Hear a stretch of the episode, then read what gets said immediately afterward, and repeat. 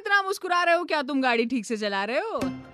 Super hits 93.5 red FM पर U turn मार रहे हो मेरी यानी श्रुति के साथ में। बाय द वे क्या है कि सच धज के आप डेट पर निकल रहे हो और मम्मी ने पकड़ लिया आपको और पूछ लिया, कहाँ जा रहे हो सज धज के? तो क्या करोगे? क्रैश कोर्स में बताते हैं ना। यू यू टर्न पे क्रैश कोर्स देखो भाई मम्मी को एक्सप्लेन कर दो कि मम्मा वो क्या है कि मेरा जो मेकअप का सामान है ना उसका नया एडिशन आ गया और ये पुराना वाला खत्म ही नहीं हो रहा। अब लगाऊँगी नहीं तो खत्म कैसे होगा?